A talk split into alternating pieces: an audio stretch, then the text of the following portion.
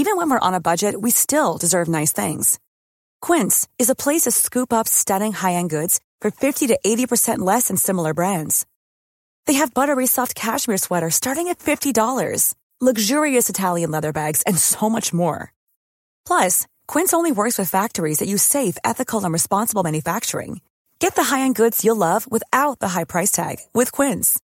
Go to quince.com slash style for free shipping and 365-day returns. Mom deserves the best, and there's no better place to shop for Mother's Day than Whole Foods Market. They're your destination for unbeatable savings, from premium gifts to show-stopping flowers and irresistible desserts. Start by saving 33% with Prime on all body care and candles. Then get a 15-stem bunch of tulips for just $9.99 each with Prime. Round out Mom's menu with festive rosé, irresistible berry chantilly cake, and more special treats. Come celebrate Mother's Day at Whole Foods Market.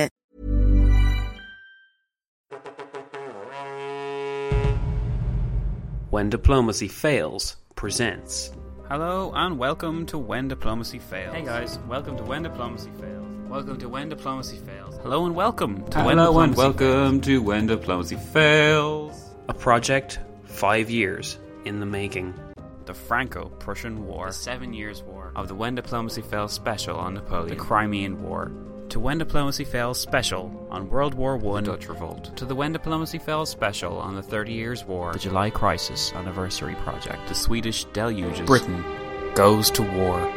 The 1916 To the Franco Dutch War of 1672. This is When Diplomacy Fails Remastered.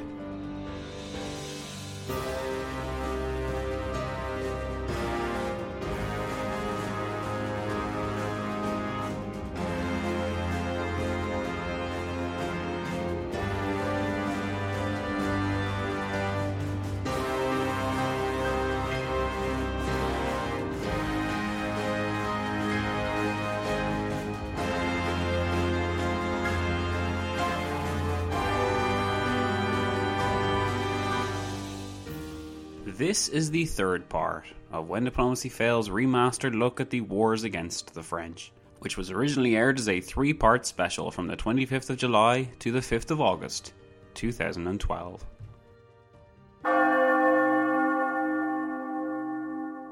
Welcome back to the war. In the last episode, we looked at the critical founding moments of the French Revolution. We saw the first coalition take shape, only to come apart as the Dutch, Prussians, and Austrians were all made to feel the pinch of this revolutionary new French state.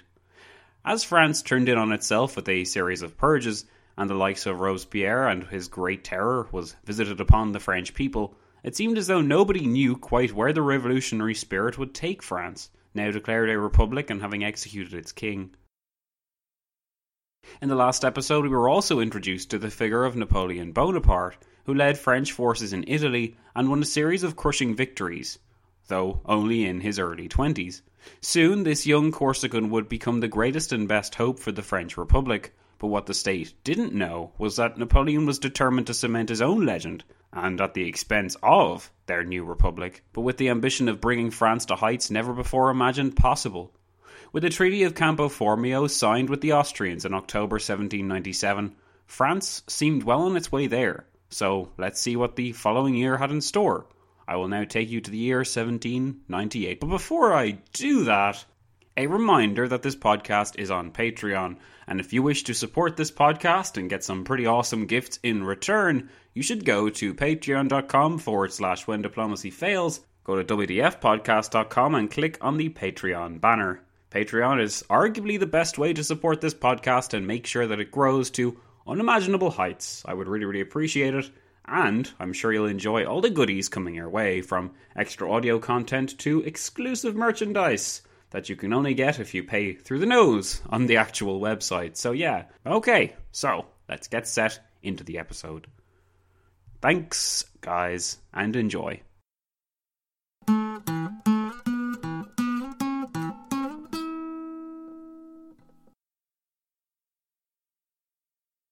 A man does not have himself killed for a halfpence a day or for a petty distinction. You must speak to the soul in order to electrify him. Napoleon Bonaparte. France had never looked so dangerous before. In six years, led by revolutionaries and idealists, French armies had defeated virtually all of its enemies and accomplished what all the Louis of France had been unable to achieve throughout their collective rules. French borders stretched into Italy and Germany, while its enemies had been subdued and embarrassed by colossal French armies composed of every able bodied Frenchman. During these times of war, a Corsican general had shot up the ranks faster than anyone thought possible, gaining stunning victories for revolutionary France and securing its place as a supreme state on the continent. This general, Napoleon Bonaparte, was a personality everyone in France wanted a piece of, but by 1798 he was not even nearly finished yet. Napoleon had big plans. As a general, he did not have the final say, but such were his previous victories, reputation, and following that the Directory, the now secure governmental apparatus of the Republic, listened and often approved of his plans. They had done so in Italy with great results, and now Napoleon was developing plans to strike at France's last, most stubborn, and most ancient enemy, Britain. William Pitt the Younger was wary of making peace with a France that had subdued practically all of Western Europe. Europe would be forever unbalanced, and Britain's power base at home and abroad could never be guaranteed, so long as France loomed so large and powerful in the European consciousness. The speed and ferocity with which the French Revolution had rampaged across the old order both fascinated and concerned many Britons. To some in Pitt's government, the issue of defeating France was as much concerned with suppressing the dangerous new ideas of the revolution and drip feeding them to the European citizenry instead, as it was with the balance of power on the continent. Since the revolutions had begun, Britain had survived by a combination of naval superiority and a reliance on continental allies, but now it only had one of these things. Napoleon had defeated the first coalition that Britain had assembled, with Britain now the sole survivor.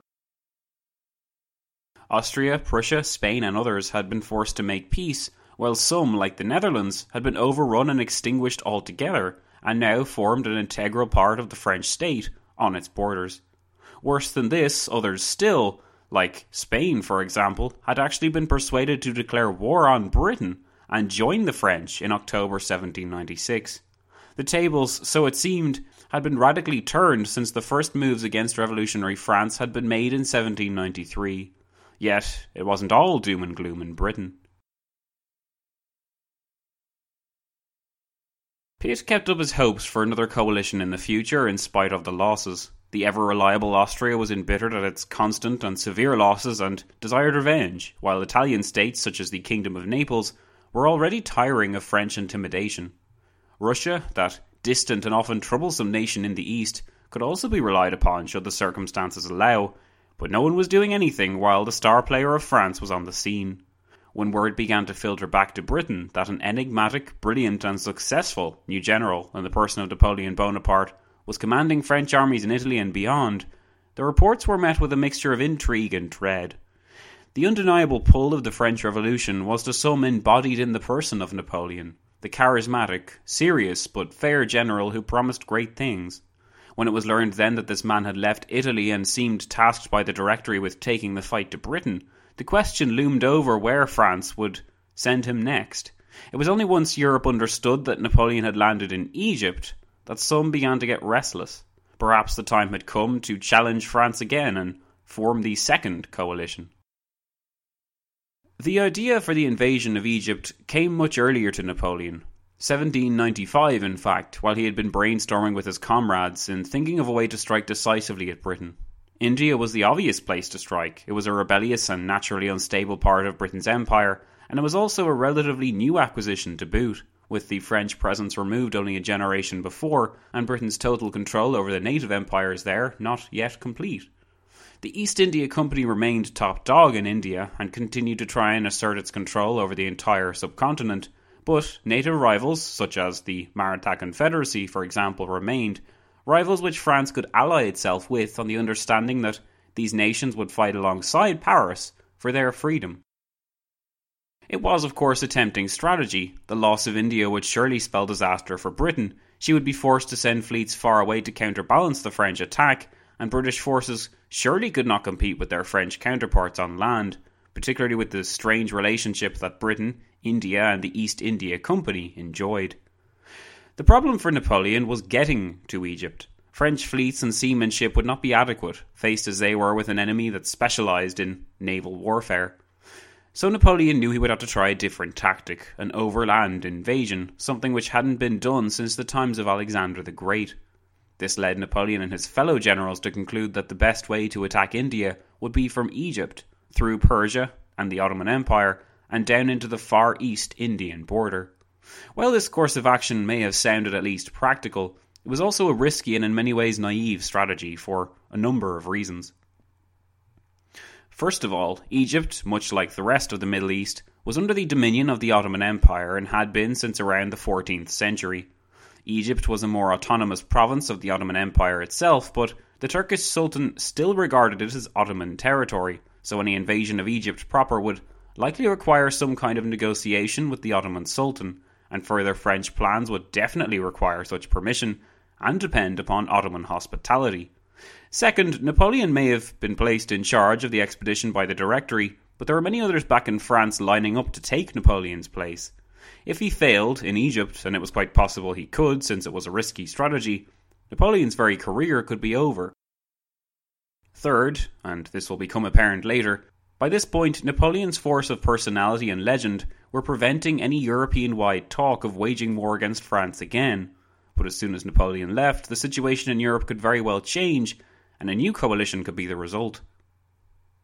Napoleon also considered that any moves made against Egypt from France would need a certain level of deception, since he was faced with the all too apparent reality of British naval superiority. So the creation across France of a fleet and the building up of French forces could not be concealed for long, and Napoleon knew this. But if he could keep the British in the dark as to that force's purpose, then surprise and hopefully victory could still be achieved.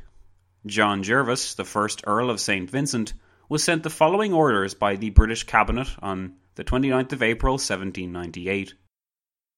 The armament at Toulon, Genoa, Marseille, and Corsica is represented as being very extensive and is probably in the first instance intended for Naples. This armament is in truth more likely to be destined for either Portugal or Ireland, for the former most probably by landing somewhere in Spain, and for the latter by pushing through the strait and escaping our vigilance which, while you are occupied by the fleet at Cadiz, it is not impossible they may succeed in. By this, we can see that Napoleon's hopes for deceiving the British had succeeded. They had no credible evidence as to where he was about to send his massive force. Napoleon was appointed to command the expedition by the Directory on the 5th of March 1798, and while making his final preparations, he would likely have conversed with the Directory and others about the second pet project of the French government, that of Ireland. Napoleon would sail with his force for Egypt on the 19th of May, though, leaving the direction of that campaign to less capable men. Let's leave Napoleon where he is for the moment, then, sailing off to Egypt, while I cover in brief some other things going on in Europe at this time.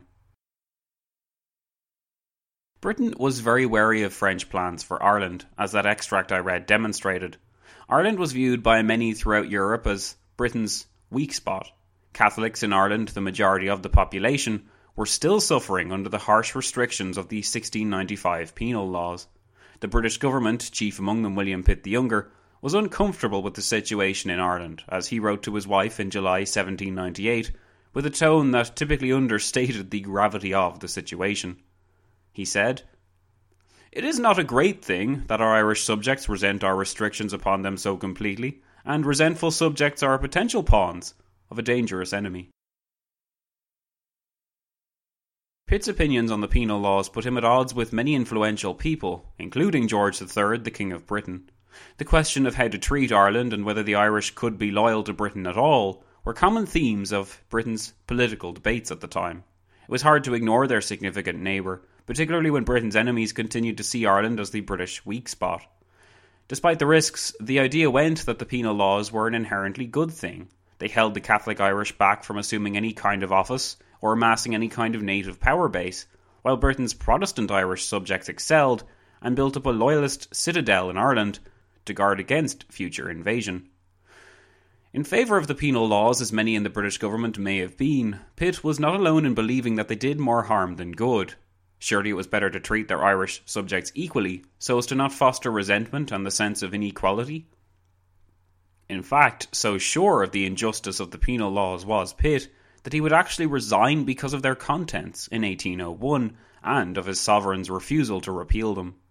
Pitt could also argue with good reason that London's Irish policy frequently left Britain in grave danger, as the resentment fostered by the penal laws were not countered by the provision of enough soldiers to actually guard against whatever opposition may come to the fore. Events in Ireland were soon to spiral out of control as the situation in Ireland became more and more desperate. As John Ehrman, author of The Younger Pitt, The Consuming Struggle, wrote, the need for troops was held in Dublin to be critical. The prospect of a French invasion had fueled savage uprisings. Mom deserves the best, and there's no better place to shop for Mother's Day than Whole Foods Market. They're your destination for unbeatable savings, from premium gifts to show-stopping flowers and irresistible desserts. Start by saving 33% with Prime on all body care and candles. Then get a 15-stem bunch of tulips for just $9.99 each with Prime. Round out Mom's menu with festive rosé, irresistible berry chantilly cake, and more special treats. Come celebrate Mother's Day at Whole Foods Market. Even when we're on a budget, we still deserve nice things. Quince is a place to scoop up stunning high-end goods for 50 to 80% less than similar brands. They have buttery soft cashmere sweaters starting at $50, luxurious Italian leather bags, and so much more. Plus, Quince only works with factories that use safe, ethical, and responsible manufacturing. Get the high-end goods you'll love without the high price tag with Quince. Go to quince.com slash style for free shipping and 365-day returns. Confidence starts with loving who you are. And when your skin feels nourished and glows on the outside, you naturally radiate confidence from the inside. Give your skin a glow up with Osea's clinically proven Mega Moisture Duo. This ultra hydrating body care features two of Osea's best sellers, Undaria Algae Body Oil and Undaria Collagen Body Lotion. These seaweed powered heroes use skincare level ingredients normally reserved for your face for results you can see and confidence you can feel. Osea has been making clean, clinically proven seaweed infused face and body care products for over 28 years. This luxurious skincare is vegan, cruelty free, and climate neutral certified, so you never have to choose between your values and your best skin. Glow from the inside out. Get 10% off your first order with code GLOW at OseaMalibu.com. That's O S E A Malibu.com code GLOW. An Ulster, while the Dublin government claimed to have only 14,000 men collected and to require 5,000 more infantry, since service in the militia was deeply unpopular, as the previous riots had shown, and the recently embodied volunteers were disunited. But the situation in Britain was less than sympathetic to Ireland, since Westminster was faced with the prospect of invasion by France, and troops were spread thinly across the board. As Ehrman continues, the call was far from welcome within England, and the need to put home defence in order after the large expeditions to the West Indies in 1795 and the aid sent to Portugal in 1796 was felt. In the event no further regular formations could be spared, nonetheless, a further two cavalry regiments were located in March, with two more infantry units located in May and June. Early in the following year, the forces in Ireland stood at 7,200 regulars, 3,800 fencibles, 25,000 militia, and 40,000 yeomanry.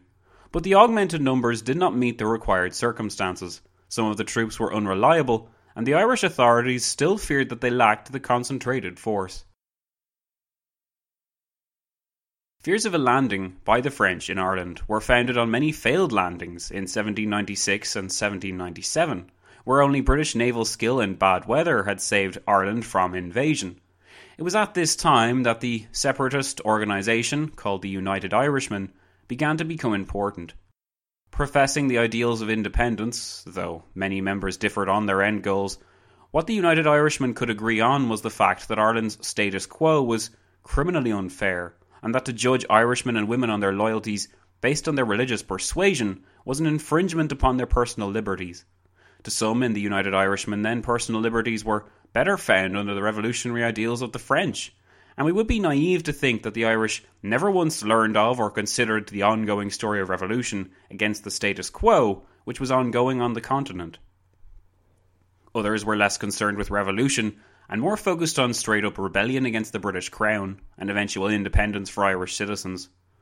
Others still joined the United Irishmen out of resentment against the penal laws and harboured the desire to merely quash these restrictions on their liberties, while still more Irish citizens desired the fulfilment of all three aims in some form or another.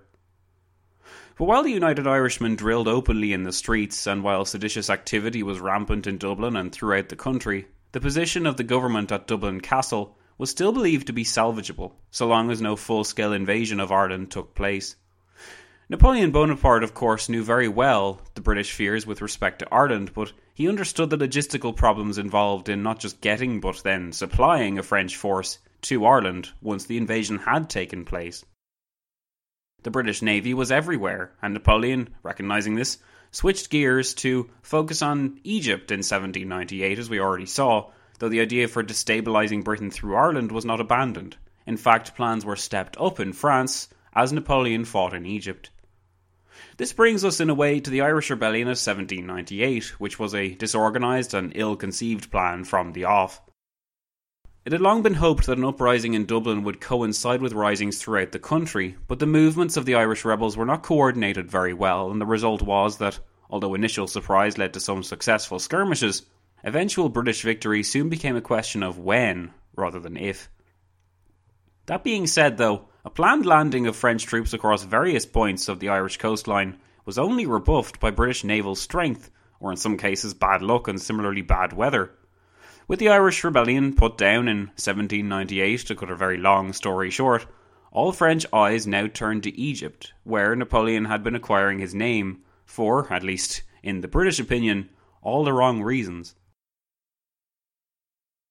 Napoleon had defeated an Ottoman army sent to attack him by the Sultan at the Battle of the Pyramids, but his fleet had lost the Battle of the Nile to the British Mediterranean fleet, such defeats had not made Napoleon's position in France any stronger, and instead political turmoil in France was increasing due to the pressure put upon it by the reforming of a coalition against France, the Second Coalition. 1798 was thus an eventful year in Europe, but it was for other reasons too. It had also seen the French establish another satellite republic, that of the Helvetian Republic, when Switzerland was invaded and overwhelmed. Napoleon knew he would have to return to Europe then and prevent France from either collapsing or replacing him or both. He returned to France via rescue by an Admiral Bru in 1799, who brought him and some of his army back to Toulon once the situation in Egypt became untenable. Though the Egyptian scheme had technically failed, Napoleon had managed to pass the failure off remarkably well, and he focused on the losses French arms had inflicted on the Ottomans, as well as the odds they had bravely faced, to talk up his so called triumph. With Napoleon back on the scene, then, the real possibility of a France in better hands was realised. But Napoleon Bonaparte was not satisfied with the level of power he possessed in France in early 1799. He wanted to acquire more. On the 18th of November 1799, General Napoleon Bonaparte launched a coup which would tie his fortunes to France even more securely than before. The coup of 18 Brumaire, as it's now known, did away with the Directory, which had existed since 1796, and replaced it with the Consulate. This meant that, unlike all the other seemingly needless government changes in France, of which there had been about four between 1789 and 1800, this one had real significance. It meant that Napoleon had made his bid for power. Now he stood not just as a general, but as first consul of the French and it meant that as well, while he shared power with two of his comrades, he held the most power in France and could rule by decree. The people of France seemed almost apathetic that yet another change in government had befallen them, as Arthur William Holland in his book French Revolution noted. A shabby compound of brute force and imposture, the 18th Brumaire was nevertheless condoned, nay applauded by the French nation. Weary of revolution, men sought no more than to be wisely and firmly governed. Napoleon, in doing this, had set himself up to climb even higher in France, and although he knew he had to move slowly for fear of being perceived as a king, Napoleon's ambition prevented him from seeking anything less than rule over France. What was more, he wished to do it without needless institutions or governmental houses. But to do this, Napoleon knew he would first have to make his name yet again on the battlefield, defending France from the newly established Second Coalition. Britain, while Napoleon had been away on his Egyptian scheme, had persuaded Austria, Russia, Portugal, and the Kingdom of Naples to join in. The Second Coalition planned on making inroads in Italy, Germany, and Switzerland, and initially it was successful. But the Austrians lost the key battle of Marengo on the 14th of June 1800, which then drove them back towards the Italian Alps. This worried the Kingdom of Naples, and they were inclined to sue for peace after playing merely a cameo role in the coalition. Then the Austrians lost again at the Battle of Hohenlinden on the 3rd of September 1800, and this loss, being only 33 kilometres from Munich, caused the Austrians to also sue for peace. On a side note, it is worth mentioning the fact that victory in the Second Coalition is often credited to Napoleon and his victory at Marengo. It would actually be far more accurate, though, to point to the French victory at Hohenlinden, for which General Moreau was responsible, as the real victory of the French.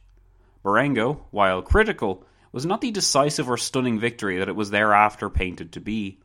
So exaggerated were the statistics of Napoleon's victory that Moreau's far more impressive and decisive one is often forgotten. In later efforts to class Napoleon as an even greater genius than he actually was, there could be no room for generals competing for the mantle of Austria's worst enemy. Regardless, the Austrians were determined to make peace yet again, this time recognising French gains up to that point in Italy and Germany, and also recognising the existence of the now numerous French satellite republics that surrounded the country. The Treaty of Luneville was signed by both sides on the 9th of February 1801, and it signalled the effective end of the Second Coalition. France had been saturated with victory never before thought within its grasp. The incredible results of this essential year of campaigning had granted the French even more gains, and perhaps more importantly, it also received political recognition for its past gains and satellite states. With revolutionary France secure under its dictatorial regime, and with the French people beside themselves with fresh victories, Napoleon looked to up the ante even further. One of Napoleon's key policies at this point was associated with Russia. Russia had been a practical nonentity in the Second Coalition, and this was good news for Napoleon. He planned to make use of Russian dissatisfaction with a brand new departure in policy. In the past, the League of Armed Neutrality had caused immense headaches in Britain and had been established by Scandinavia, Russia, and the Netherlands in response to perceived British naval aggression and arrogance in the 1770s and 80s. The British slights had not vanished by the time London attempted to forge numerous coalitions against the French, and a residual bitterness remained in the former armed neutrality states. With the Dutch and other former members of the League of Armed Neutrality pieced out by this stage, Napoleon developed the idea to resurrect the League once again. This came to a head only in early 1800 when Russia actually left the Second Coalition and sued for peace with Napoleon, and instead of simply sending the Russians on their way, Napoleon encouraged them to revive the League of Armed Neutrality for its comeback tour this did not go down very well in Britain, obviously, as the only advantage Britain thus far had was naval superiority, and this was, of course, very difficult to achieve against a wider coalition of enemies. It was when Britain was facing down this news that the London government then felt forced to implement the plan for a preemptive strike against one of the members of the League, the Danes, since its fleet just happened to be the closest, docked as it was in Copenhagen. This preemptive strike against the apparently harmless Danes might seem harsh to us, and the idea that the British would destroy the fleet of the Danes in order to practically force their neutrality might seem a bit over the top, but we have to put it all in context. The last thing that Britain needed was for the League to pool its naval resources and strike as one against her. Russia was especially aggressive during this time, trapping and imprisoning British sailors and blocking British shipping around the Baltic. The motives behind striking at Denmark are examined in C. Northcote Parkinson's joyfully triumphant book, Rule Britannia, when he writes Emphasizing the hostile purpose of the League, the Tsar detained all merchantmen in Russian ports, relying on the fact that he and his allies had, at least in theory, about 50 ships of the line between them. Had Britain agreed to the terms offered, the neutrals could have supplied all the trade which Britain had denied to France, bringing the blockade to nothing. Prime Minister Addington's government did not agree, and Admiral Sir Vincent advised a great stroke at Copenhagen, not because the Danes were foremost in the alliance, but because their capital was nearest and most vulnerable. Disagreements, of course, arose in Britain about the nature of what the Royal Navy was about to do, i.e., send a message to other members of the League by straight up annihilating the Danes. In short, though, it worked. The Battle of Copenhagen was a success for the British and was the scene of many famous feats carried out by Nelson and others. But it was in many ways a needless battle, since the main advocate of the League, Tsar Paul of Russia, was assassinated on the 29th of March 1801. This meant that, although the Danes and British didn't find out until negotiating post battle terms on the 3rd of April, the League was effectively over after barely a year in existence. Tsar Paul's replacement was Tsar Alexander, and he immediately switched his policy towards favourable lines with Britain, and he ended the tension between the two countries in the process. Denmark, for its part, agreed not to join any further leagues against Britain and to remain at peace with Britain for the next 14 weeks though in practical terms, Denmark's naval capabilities had been all but destroyed. With the victory at Copenhagen, one could be forgiven for forgetting that France was Britain's enemy. However, with the resignation of William Pitt the Younger in early 1801, for reasons I have covered before, Britain's foreign policy was set to change. Lord Henry Addington, the replacement of Pitt as Prime Minister, and Robert Jenkinson, 2nd Earl of Liverpool, as Foreign Minister, began to send feelers out to the same diplomats in France who had searched for peace with Britain originally. A French official named Louis Otto, who was the French commissary for British prisoners in London. As negotiations were underway, it seemed unthinkable that Britain would agree to peace while France remained so powerful on the continent. Surely the act of agreeing to French peace terms or agreeing to recognise French gains on the continent would represent a great loss in the British camp. What would foreign powers think of Britain's acceptance of the new order? In the next episode, we will see what brought France and Britain to treat together after nearly a decade of war, and how the Peace of Amiens was the result.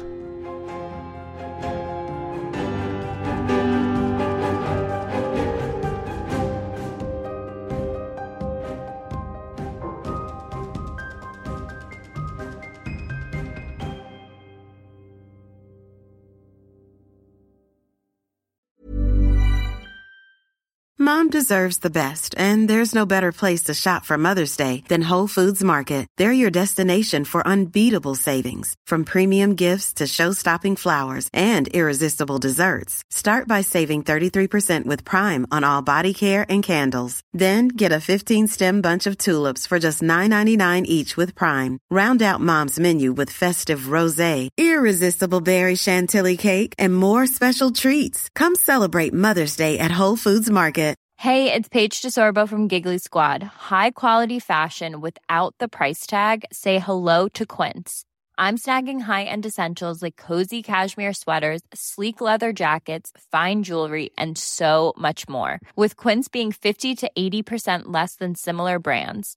And they partner with factories that prioritize safe, ethical, and responsible manufacturing. I love that. Luxury quality within reach. Go to quince.com slash style to get free shipping and 365 day returns on your next order. Quince.com slash style.